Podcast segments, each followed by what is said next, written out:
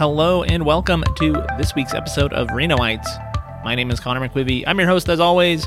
Renoites is the podcast where I talk to all different kinds of people from Reno and the surrounding area, Northern Nevada. Try to have a variety of guests, a little bit of something for everyone. This week on the podcast, I am excited to welcome back Michael Moberly. Michael is my first returning guest to the podcast. He was actually on, I don't know, about a year and a half ago or so. He is a local beverage expert, a beverage innovation manager at Monin, which is a global flavored syrup company, the largest family-owned company of that type in the world. And they have a giant production facility and offices here in Sparks, in Spanish Springs. So Michael came on the show to talk about what he's doing there now, Reno's bar industry, the possibilities of making a living as a bartender in the new world of craft cocktails and such. Really great to have him back on the show. Super cool guy. And it was just great to be able to catch up and see what he's working on now. Lots of great stuff. We also talked about inclusivity in the bar world, the possibility of having a cannabis lounge here in Northern Nevada, about the difference between Reno and Las Vegas, drinks and bar-wise, a whole bunch of different stuff. Also, Monin is out in Spanish Springs, and we talked a little bit about outside the McCarran Loop for the first time in a while. Very often on the show, we talk about downtown, midtown, but a lot of people are moving to Reno and don't actually live or come downtown very often. So great to be able to talk about some of the other neighborhoods as well, including Spanish Springs. If you have any suggestions for guests, please reach out. You can send me an email anytime, Connor, C-O-N-O-R, at renoites.com. And definitely follow me on Instagram. That is the best place to keep up with what's going on with the podcast. And you can shoot me a message there as well. Very easy way to get a hold of me on Instagram. That is at Renoites. And now this week's guest, Michael Moberly. Michael Moberly, welcome back to Renoites. You are my first returning guest on the show. Good to have you back. Repeat offender, right? Michael Moberly. Happy to be here. Yeah. So we're recording this time. I think it was Zoom last time because it was the middle of the pandemic. I guess it was remote. Yeah. But now we're in person, and we are here at Monin, which is where you're working now. That's right. And excited to learn about it. I came and visited you a couple weeks ago and checked it out.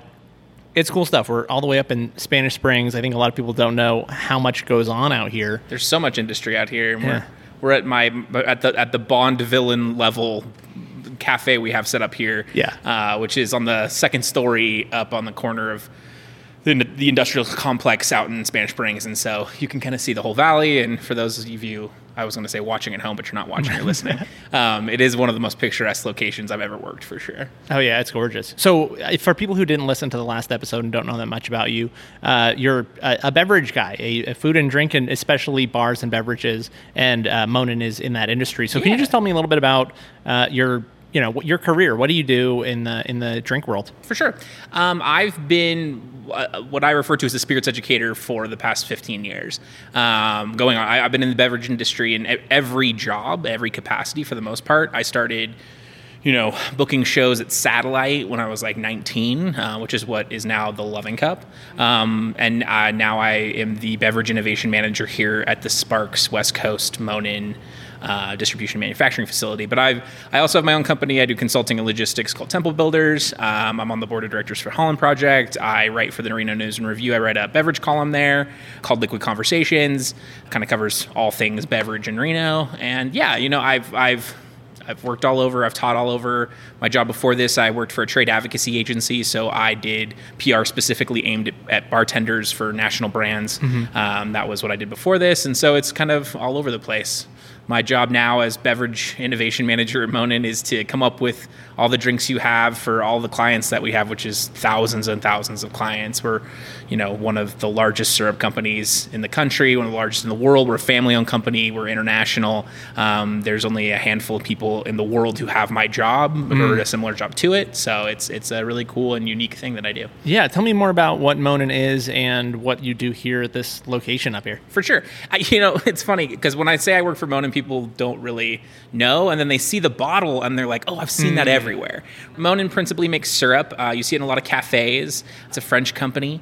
We make everything from syrup to home-crafted, you know, ready-to-drink mixers for cocktails, to smoothie mixes, to purees, flavor concentrates, all kind of beverage additives. Gourmet flavorings is the official term for it. But out here in Sparks, it's our West Coast manufacturing and distribution, so we have a full production line here. We are expanding, is the plan, but we have, you know, everything from Mexico to Canada all comes through here, goes out.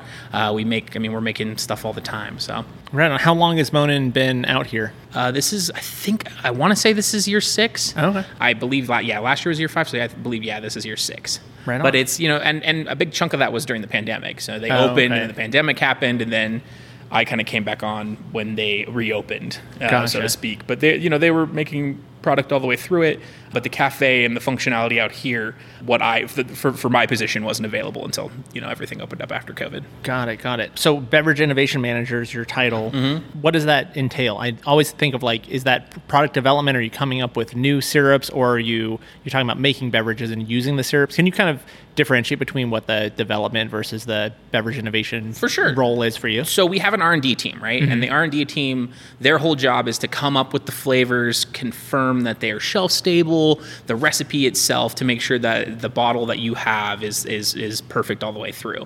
We're the next step in that. So how it's used, quality control from, you know, clients will say like, hey, you know, this, we want a recipe and we need it tweaked for a frozen machine or things like that. That's what we do. Or coming up with recipes, making sure that the products are used and articulated the best possible way. How much of what you do as far as creating beverages is like the art versus science conversation is always interesting to me. And so working in beverage for so long, I'm sure you have a well-developed palate for flavors. For sure. And how much of your job is figuring out, like, technically what works in these drinks and, like, knowing the experience of, oh, these are the flavors that go together. These are the things that are popular with consumers.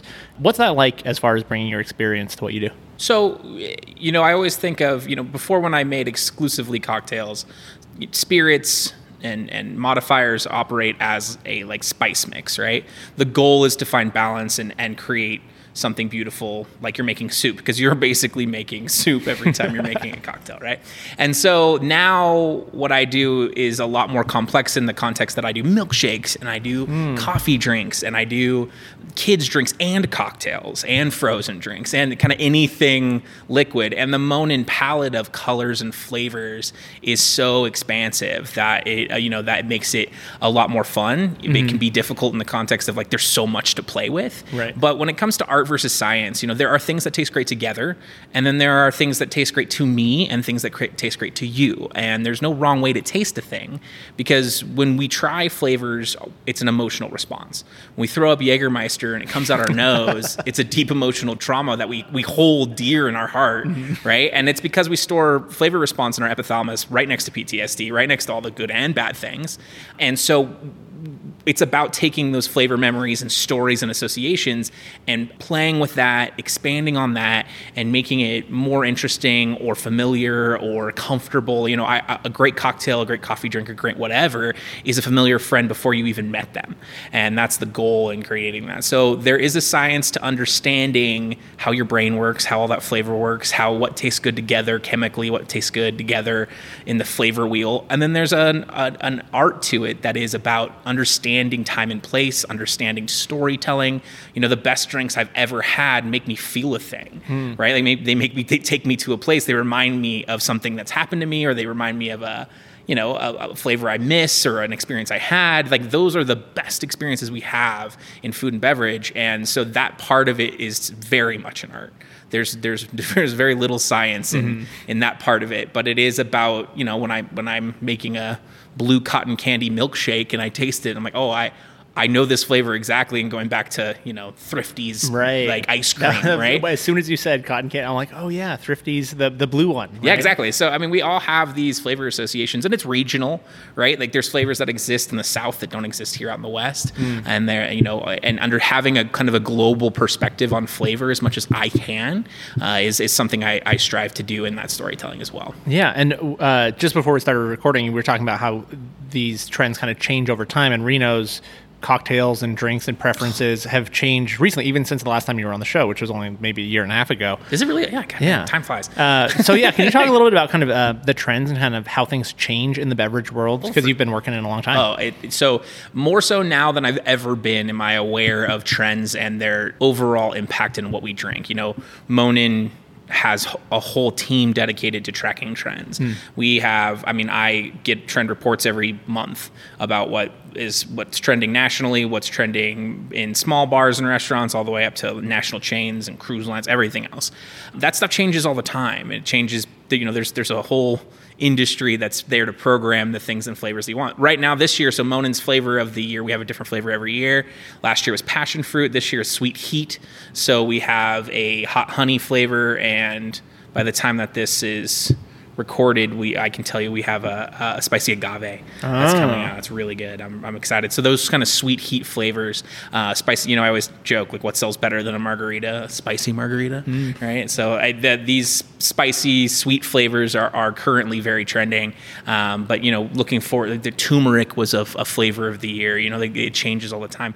Here in Reno, you know, for years, people observed us as being behind the times in some ways.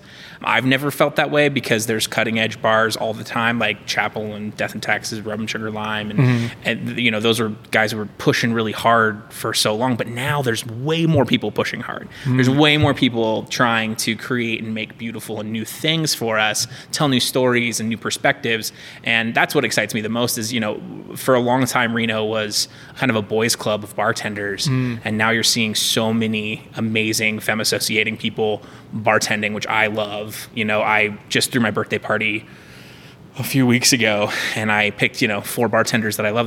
They all just happen to be femme associating people because you know, they're to me the best bartenders in Reno right now.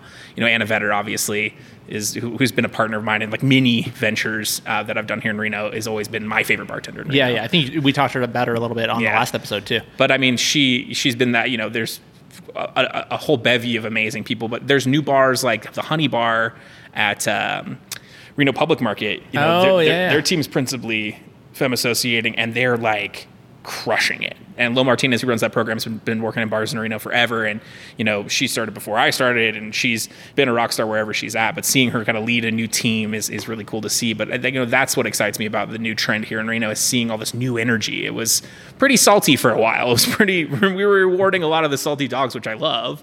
But at the same time, I love seeing new blood. I love seeing people try new things and drink-wise and take, you know, more ownership of the bar and new bartenders and making new drinks. Right on. Yeah, no, I'm glad that there is a bar at the Reno Public Market. I had an episode with Eddie Oliverio before it opened, and I've been in a couple times. It's an amazing space, and I'm so glad that we have all these food options. But having a bar in the center of it, I think also just adds so much value for sometimes you don't want to eat a meal. You want to meet someone for a drink, and having a space like that includes like beverage options is pretty great. It's great. You know, the concept's great. I've seen it happen in other markets. I'm happy to see it here. It's just the thing I was never anticipating, and I don't think even they were, is how popular it was, like, right off the bat. I love seeing success stories that are just like, we got bumped, we've sold all of our product out, we're out of everything. You know, that's the best case scenario, and that happened like every weekend for the first like 4 weeks they were open, which is crazy. That's unheard of in Reno. So big congratulations to them. Totally. Like, yeah, even the soft opening before it was all heavily promoted, even those days were just packed. Yeah, it was. I mean, heavily promoted or not, like I've been a part of stuff that's been heavily promoted that is not nearly as ambitious and well received as that has been at the beginning. So it's awesome to see. Yeah, I think it shows the need. So how's your experience? So you've been in the Reno kind of beverage scene for a really long time. Can you talk a little bit about how your experience with connections with people in town? So you know all of these bartenders, you know a lot of these bars. How is that related to what the work you're doing here? So are you bringing these kind of creations to our local bars? What do those relationships look like? So, you know, 2 years ago, I decided, you know, I'm very grateful that I've had a lot of opportunities given to me. I've worked very hard for them. I've worked very hard for the access that I have, being from a small market in Reno. But I also acknowledge that I'm a cis white dude who people say yes to for lots of reasons. One, it's easy for me to speak. I don't suffer from a lot of anxiety. I'm comfortable around people very easily. And I know that's not everybody. So for me, it's about trying to create as much opportunity for others and be a resource as much as humanly possible, because none of this does me any good if it's just mine, right? If it just sits with me. So, you know, while I'm not programming drinks anywhere currently, I am doing my best to bring, you know, there, if you're listening to this and you're a bartender and you want drinks, or if you want to try Monin stuff, I'll bring it to you. I'll bring you whatever you need to try it. If you want to come out here, you want to learn, I'm happy to train. You know, I was just getting some people set up with, there's the only bartender summer camp in the country. It's called Camp Runamuck. I used to work for the company that puts it on. And I'm telling bartenders all over Reno to sign up for it, because that's where my life changed, is seeing the industry at large, you know, seeing this huge world outside of Reno, and then connecting to the resources in that world, and then trying my best to bring them here. Now I'm in a unique position in comparison to where I was previously, where I can provide some of those resources myself and do my best to get, I mean, if you want to play with pistachio syrup, I'm happy to bring it to you, and show you how to use it, you know, and that's there's no good in gatekeeping in any industry, but with the beverage industry for so long, it was about, you know, this is my proprietary thing. This is what I do that no one else does better. And I don't really believe in that anymore. You know, I was guilty for sure, you know, in my younger years of thinking that that was my value, was the idea that what I had, no one else could have. But when the longer I've done this, the more I realize everyone can be as good as they want to be. It's just truly up to who you ask and asking for help. And it was very easy for me to do that. I know it's not the same for everyone. So I do my best to be as accessible as humanly possible. So, you know, I'm very grateful that the bartenders in Reno, bar owners, and they're still letting me pop in and do silly shit in their bars if I want to, or, you know, I stopped drinking like 6 months ago. I think I'm going to be going sober for good. And we can talk about that too. But I just bring bottles of Monin, and I'm like, hey, can you make me a peach iced tea with this? Because, you know, that's just, I'm very grateful I have friends in bars that are still letting me do that kind of stuff. So right on. Can you talk a little bit more about that process of seeing other markets and traveling and learning more about the beverage industry outside of Reno? So that's been, you know, learning more and bringing that back to Reno. And you mentioned the Camp Runamuck and these other things that you've done that are outside of Reno specifically. Can you tell me a little bit more about that experience? For sure. So in 2013, I went to Portland Cocktail Week, which was my first industry event. There, I was lucky enough to get the opportunity to have a mentor session with the owner of the company that put the event on, which is called Lush Life Productions. The owner's name is Lindsay Johnson, and I met her. We went to lunch, and I was like, I want to know how to have access to all this stuff. Like, I didn't know people were spending hundreds of thousands of dollars on bartenders to have parties. And if I needed tools, I shouldn't buy them. If I needed a sample, I didn't know who to ask. I had no idea that this stuff was there. And she was like, well, who do you want to talk to? And was just open and amazing and shared those resources. I ended up working for Lindsay in lots of different capacities over the years between now and then, and still partner with her on a million things. I worked for Lush Life all last year.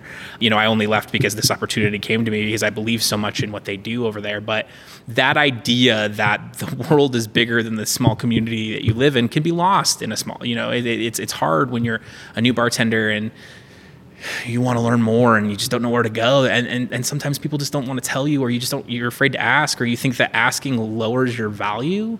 That in a job where everyone assumes you know how to make every drink that's put in front of you, you don't, and that's okay. And just asking for help is difficult. I acknowledge that, and I was outside of the world, and I felt comfortable to ask, and I got to do that. And because of that, doors got opened. You know, I was the first one from Reno to get to go to this Camp Runamuck, which now thousands of people have gone every year. Like last year, we had 4 people from Reno go. You know, and 2,800 people every year apply from all over the world. Wow. And only 300 people total get in. And so I've gone 11 times. It was 12 times this year.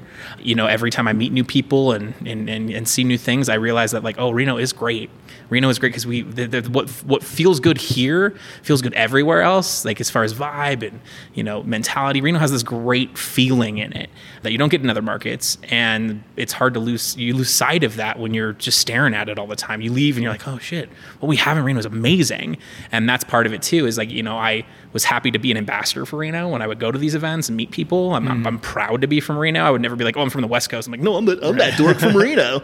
And being the only person in a room of like thousands of people from Reno, which happened so often at the beginning of my career, wasn't scary to me. It was exciting to be like, tell people the stories about Reno, you know, and tell people about what happens here. And now we're on a different stage. Reno's on a very different stage from when I started. You know, Tesla's putting more money in shit, right? Whatever, you know, like people know Reno in a different context. But when I started, it was just like, oh, you're Reno 911, huh? Right. Like that was it. And so it's definitely different now, but that bigger world is out there, and it's scary for bartenders. And advice I can give them is go, you know, get involved. If you want to go do a thing, go do it. You know, Bartenders Weekend is in San Diego in March. Look it up, bartendersweekend.com. It's a great way. You just got to meet people, and you meet like-minded people. Nothing feels better than being in a room full of people who do what you do and love it as much as you do. Yeah. You know, and that has encouraged the shit out of me over the years. You know, I work here because I had that lunch with Lindsay Johnson. I do everything that I do because of my first time at Camp Runamuck. I am the person I am because I took those small risks to go and try things. And you know, it wasn't easy to take time off work for a week to go do these things. And it was like, kind of, people were like, what are you doing in Kentucky? Why are you going? Do what you got to do for you. Go try new things. And if you got that and you want that, go get it. Yeah. Is it possible to make a good career as a bartender in Reno? I know last time it was during the pandemic, and I think a lot of stuff was shut down at the time. Yeah. But what's it looking like now in the world of making a career in beverage? I love the meme that's like, it's like the best paying job without a college degree is bartending. Also, the best paying job with a college degree is bartending. And I agree with that. Like any craft, any trade that you care about, whether it's being a barista, being a chef, you know, anything that's service forward right now is in incredibly high demand. You know, for years, people saw the service industry as transient. And now, after COVID, it is more transient than it has been because people are demanding higher wages and better treatment. And the way, to me, to get those things outside of general societal changes is to learn more, to read more, to try more things, to do these opportunities like Runamuck, or go to Mexico and then go try some distilleries. You know, the more you can learn, the more you can show, and the more you can show, the more you can earn.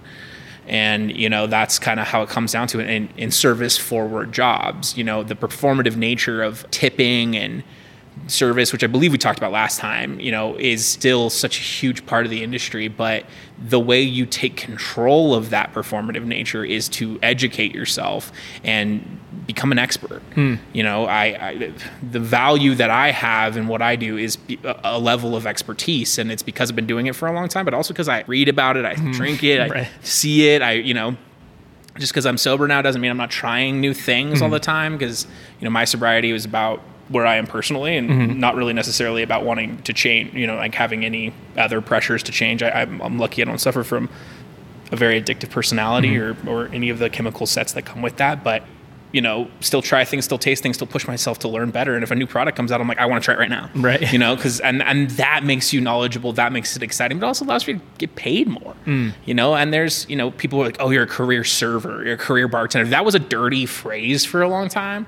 I don't understand why, because there's nobility in doing that. If it's for you, if it suits your lifestyle, if it suits your needs, if you have health insurance and you're saving for your retirement and you're doing your thing and you have the life you want, then why the fuck not? Yeah. And I mean, like, a career generally has a positive connotation for everything else. So if you're a career anything, it should be a good thing. Yeah, exactly. So, I mean, I can say that the bartender in particular is viewed differently than historically before. That people see the craft of bartending in a much better light than they had before. Why do you think that is? What changed that made, like, the bartender a more respected profession than it was before? The expectation for better drinks and then delivering on that expectation. So, you know, 2010 is kind of like 2008, 2010 is really what is considered the turning point for cocktails, where people around the country started asking for Manhattans and Old Fashions and kind of wanting better drinks. And people were like, oh, it's like the whiskey boom happened around then. Mm. And all these spirits started becoming available. The import spirits started to grow. People's understanding of natural wine and other things that all started to grow. And that was because bartending got better and the expectation. Mm. And there's like fundamental bars like Employees Only and Milk and Honey and other programs that started in New York that came over here, and then there's bars in San Francisco and that have raised the bar and continue to do so every year. Every time that happens, respect is kind of trickles down to the bartenders in that situation. So I think that's part of it, that people have a higher expectation for drinks, and then they're receiving that high expectation, like, oh my God, you're magic.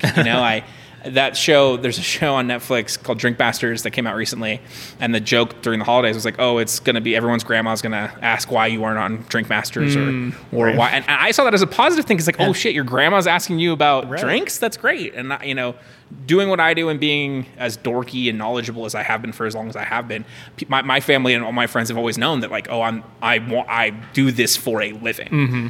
And I think it's about making that decision and saying, I do this for a living, and not being afraid of that, and embracing it and leaning into it. Yeah. So you mentioned sobriety. So you don't drink recently. Can you talk a little bit more about that? Coming from a world that is, even though you're working with Monin, you're doing coffee drinks and other non-alcoholic drinks now too, but your whole background is in bars and alcohol. Yeah. So can you just talk a little bit about how that works, living and working in a world that is so focused on alcohol, and kind of the decisions you've made recently? I did 2 large events sober, and there wasn't out of any choice other than just being like, I kind of don't want to drink. I only really drank at bars. So when COVID happened, I stopped drinking. Like, I don't really drink at home. And I just kind of lost a taste for it, I guess is the best way to put it. But I also feel better. I'm more present, which I really enjoy. I have more money to buy shoes and shit, which I love. My wife keeps joking that it's like, that's my principal motivator in being sober is that I can just buy the clothes I want. But I also wasn't really aware of how much money I was spending at the bar. That's part of it. But everyone comes to sobriety in their own way. I think that there isn't a right or wrong way to do it. I think if it is the healthiest decision for you, you should do it. For me, I can taste something, and it's not a scenario where I'm relapsing or anything like that. I know that there are so many people who struggle with addiction, and it is another one of the many privileges that I have in my life, that I don't feel that addictive side of my brain. Mm-hmm. It isn't as impactful to me as it is for other people. So I acknowledge that it's not easy for everyone to stop drinking. I just stopped. It's the same way I quit smoking. I smoked from when I was like 14 until I was like 23 or 24, and I just stopped one day. So I do think it's a kind of me to do that. But I being sober in a world like this, I'm so grateful. I have amazing peers who are sober. My good friend Josh Gandy has a podcast called No Proof, which, if you're exploring sobriety, it's a really awesome resource, especially if you're in the industry. There's a lot of movers and shakers and this, that, and the other in the industry who don't drink. And I find them inspiring, and always did. And I continue to, and their journey through sobriety is different than mine. This is new for me. I'm like 6 months in now, but at this point I don't really see having a drink anytime soon, which is cool.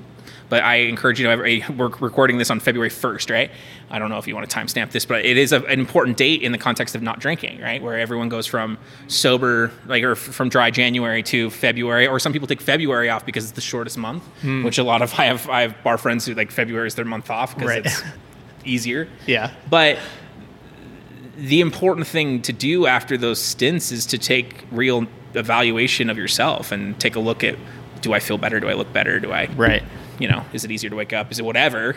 Or is it like, well, I feel fine, whatever it is. But, I think that it's important for people not to knee-jerk react back to things, and it's I know that people staring at, crossing the dates off and keeping their clicker and counter, but outside of the time, think about how you feel. And for me, every day that I wake up sober, I feel better.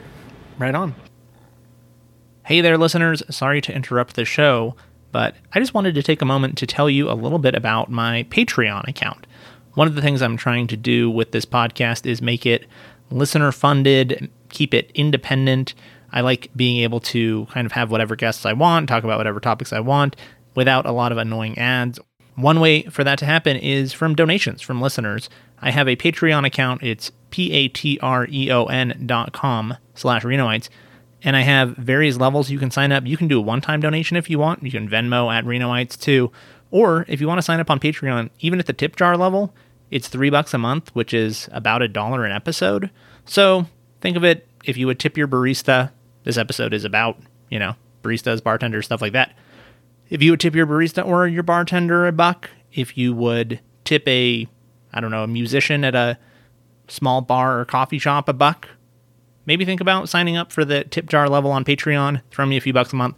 That really does make a huge difference. It adds up to help make the show financially sustainable. Again, that's patreon.com/Renoites. And now, back to the episode. I have a handful of friends who also have stopped drinking for no particular reason and are very happy with it. And I think that it's something that, I don't know if it's a more broad trend among, maybe it's people my age. I'm in my late 30s. Yeah.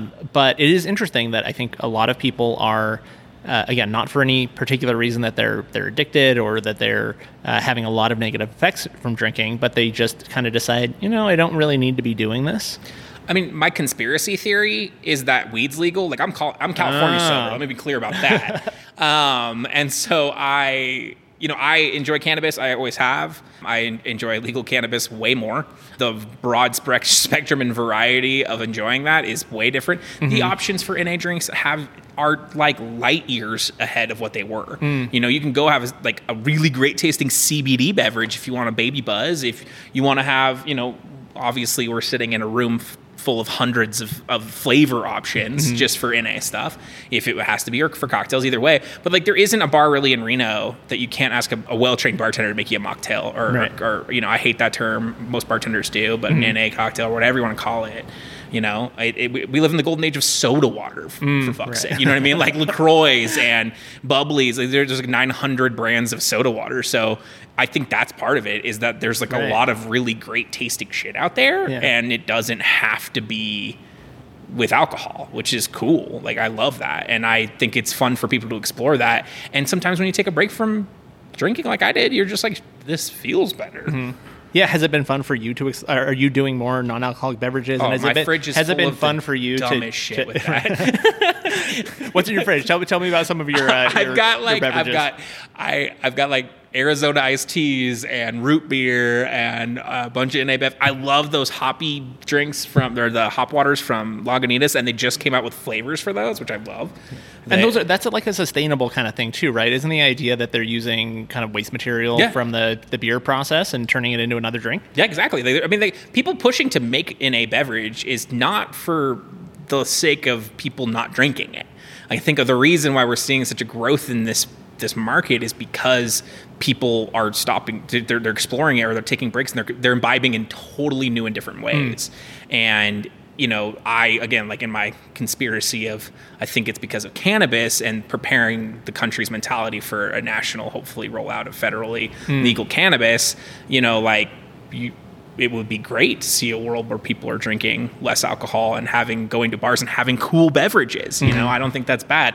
If I could order a slushie without boozing it everywhere I go, I would probably be drinking that. That's probably the one thing I miss at bars, is I love a blended drink or a boozy drink or a boozy slushie. And generally there's alcohol in it already, but right. Yeah. But yeah, no, I think that it's exciting to see people react positively to all these cool new beverages out there.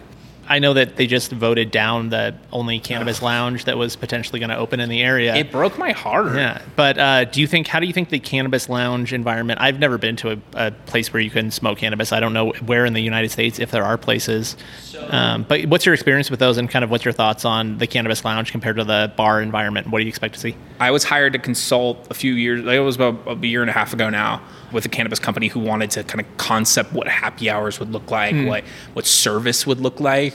And I loved thinking through it. It was a really cool exercise to think through what it would look like, how to dose things properly, how to go low dose, high dose, things like that. Nevada has really cool cutting edge legislation for cannabis, more so than any other state with legalized cannabis. How so? I'm not sure what the other states have. Well, there's the Chamber of Cannabis here in Nevada that pushes for legislation. Like, for instance, right now, the only way you can get a new and I'm not sure if this changed recently, but the last time that I looked into it, or the last I was working with the Chamber of Cannabis, you couldn't be a cis white male and get a cannabis license. You had to be, if you were incarcerated for cannabis charges, you would be to the front of the line, or a person of color, or a woman, or femme associating. I love that. I think that any time that we're not trying these concepts out, someone else is going to do it for us, and we won't be ahead of it. We showed everyone how to tax properly and how to do it on a commercial level when it comes to cannabis, if you ask me. Like, Vegas is a monster. Like, you go to those dispensaries, and they're huge, and there's hundreds and hundreds of people going through them. No one else has that kind of volume except for us. So we get to show people how to do that. Our liquor laws are, like, we're the people who show how to do...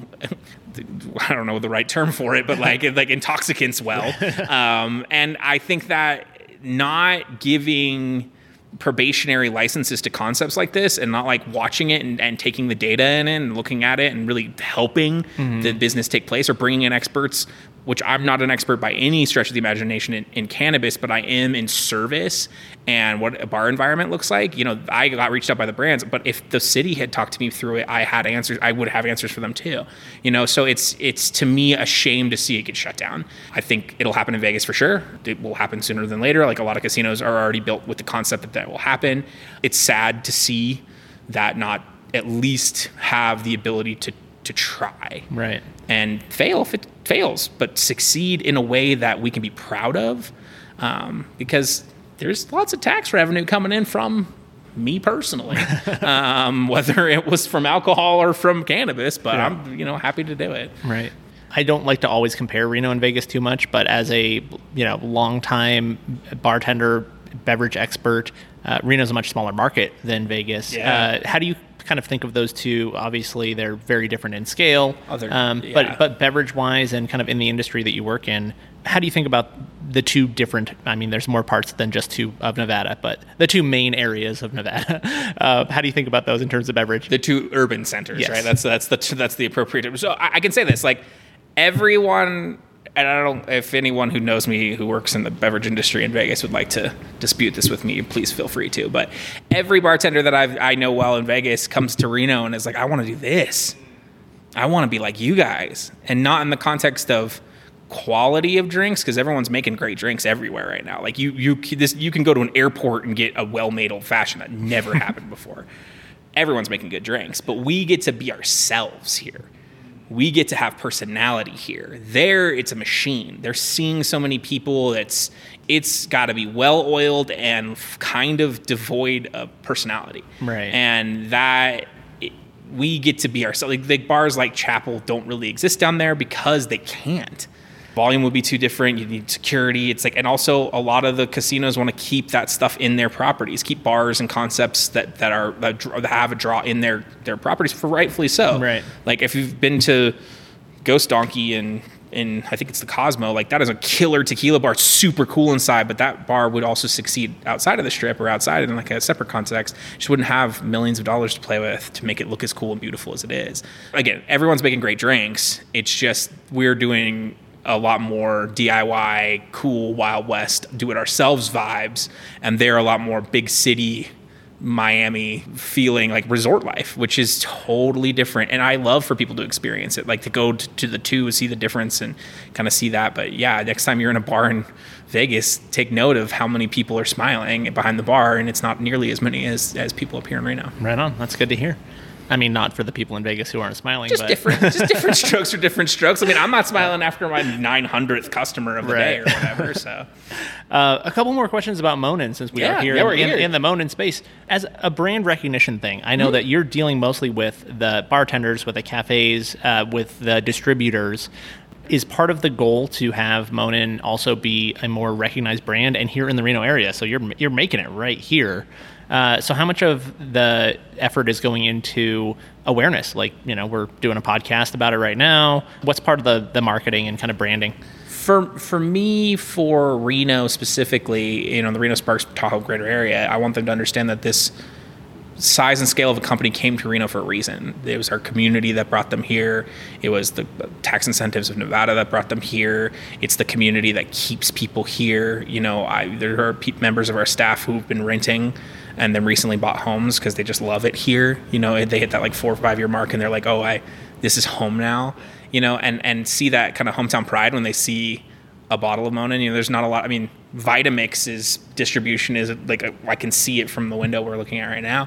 You know, there's stuff that's here that has kind of national scale that is still like can be a hometown hero. But for me, I would love to see a Monin product at every coffee shop in Reno. That would make me happy because then I can, expense it. No, I'm just kidding.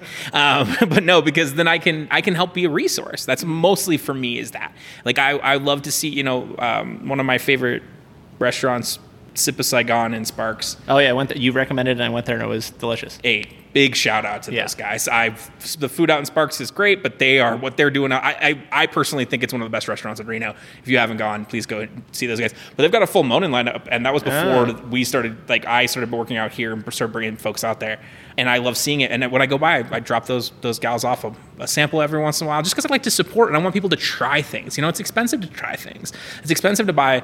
You know, if a bottle of Monin syrup retails for like $19 ish around there, depending on where you're buying it, and like if you're a small business, like that's not cheap to try something that may not work. So when I see people with our products, it makes me happy because then I can help support, and our team sees it and they get pride.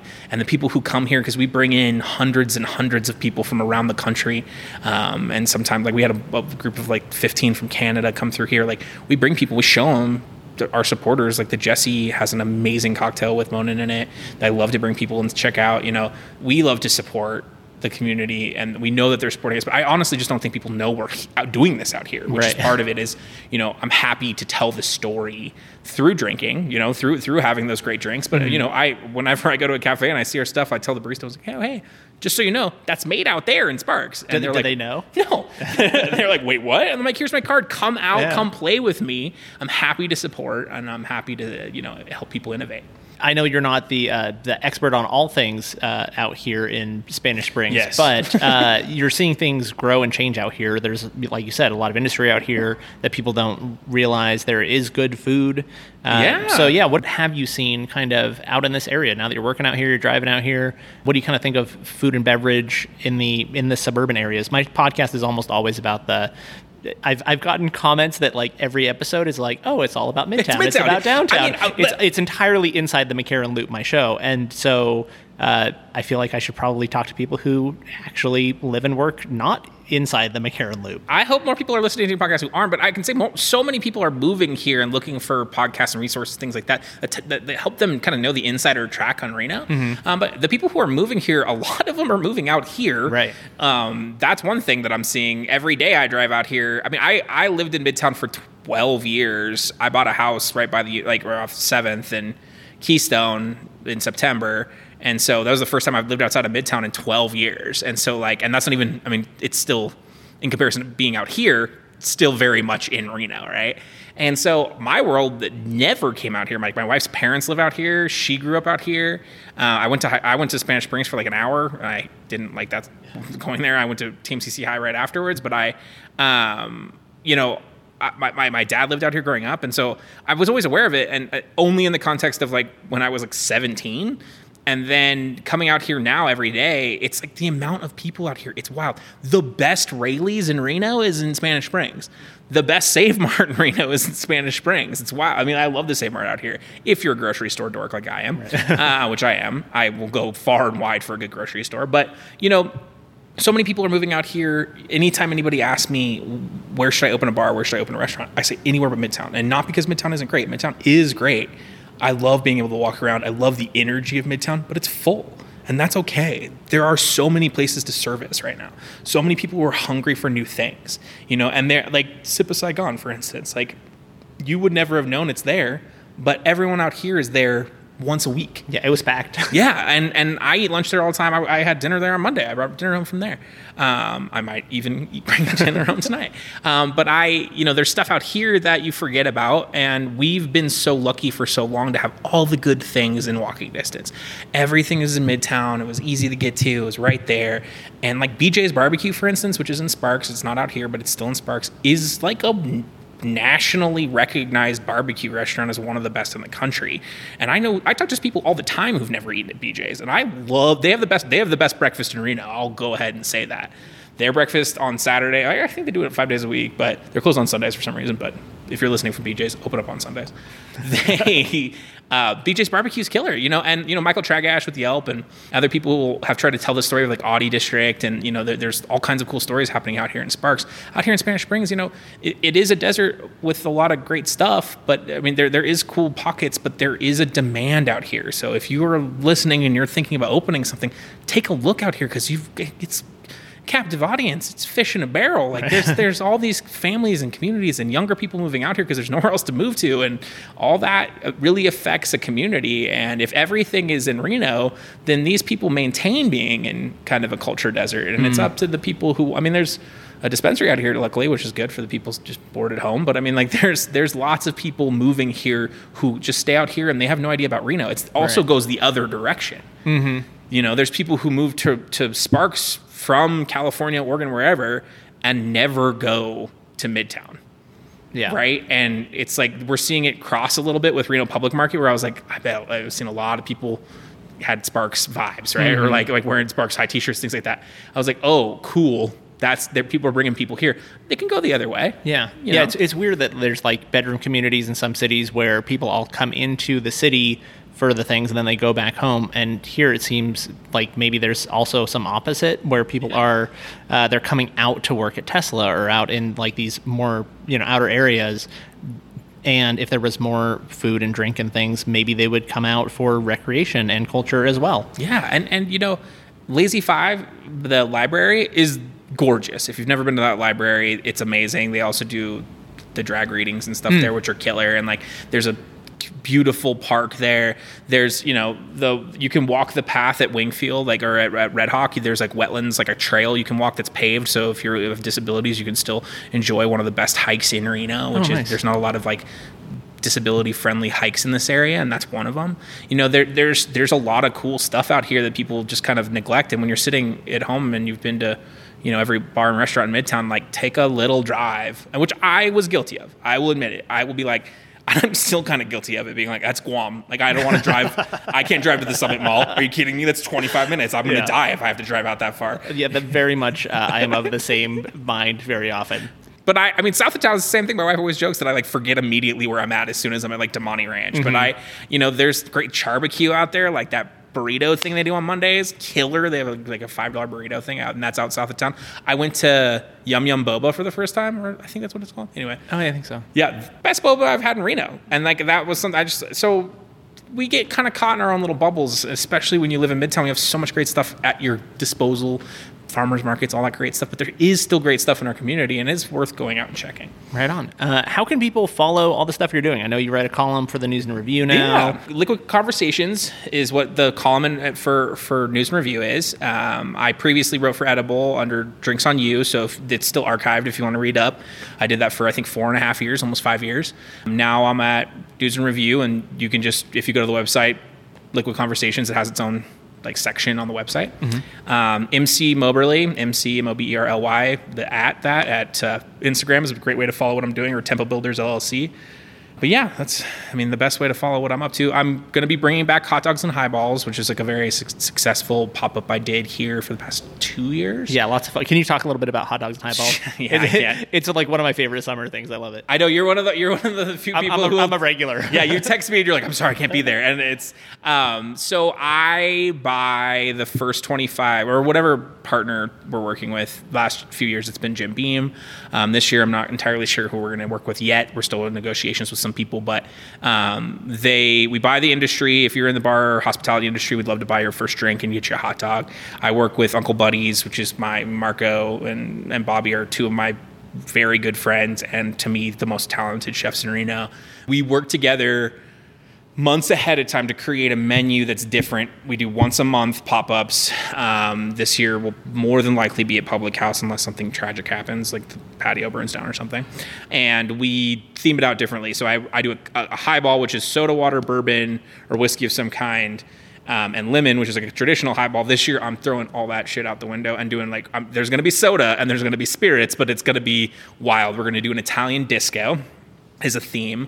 Honky thought is a theme. We're going to do early 2000s hip hop and honky tonk. That's a theme we're going to do. And then the last theme is kind of a secret that I can't talk about. But what I always do merch, that's like I only make very small amounts of really cool stuff. Mm-hmm. I work with different artists to create different variations of like a hot dog character that I have. The menus only exist for one time. When we sell it, we sell out. It is truly like as capsuled as we can make it, because I do want people to come who want to be there, who want to enjoy it. We have music, we have dancing, and the food's always really great. The drinks suck because I make them. But we work really hard. We have our classic dog called the Hayward Classic, which is an all beef frank with, I haven't done this in a while, so let's see if I remember. An all beef frank, fried green tomato ketchup, fried shallots, and a malt aioli is what goes on top of it. And that's our like classic dog. We do that every time. And then we have two different hot dogs that are different for that theme. So like Italian and honky thought, who knows what we're going to make for that. We always try to do a corn dog in there at least once a year, because corn dogs are like, everyone just clamors for corn dogs. We haven't not sold out. Every time we sell out, we increase the number. I think last year we sold in a single night about 380 hot dogs.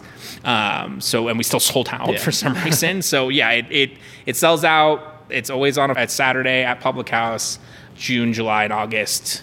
This year we're going to do it again. Follow my Instagram to find out.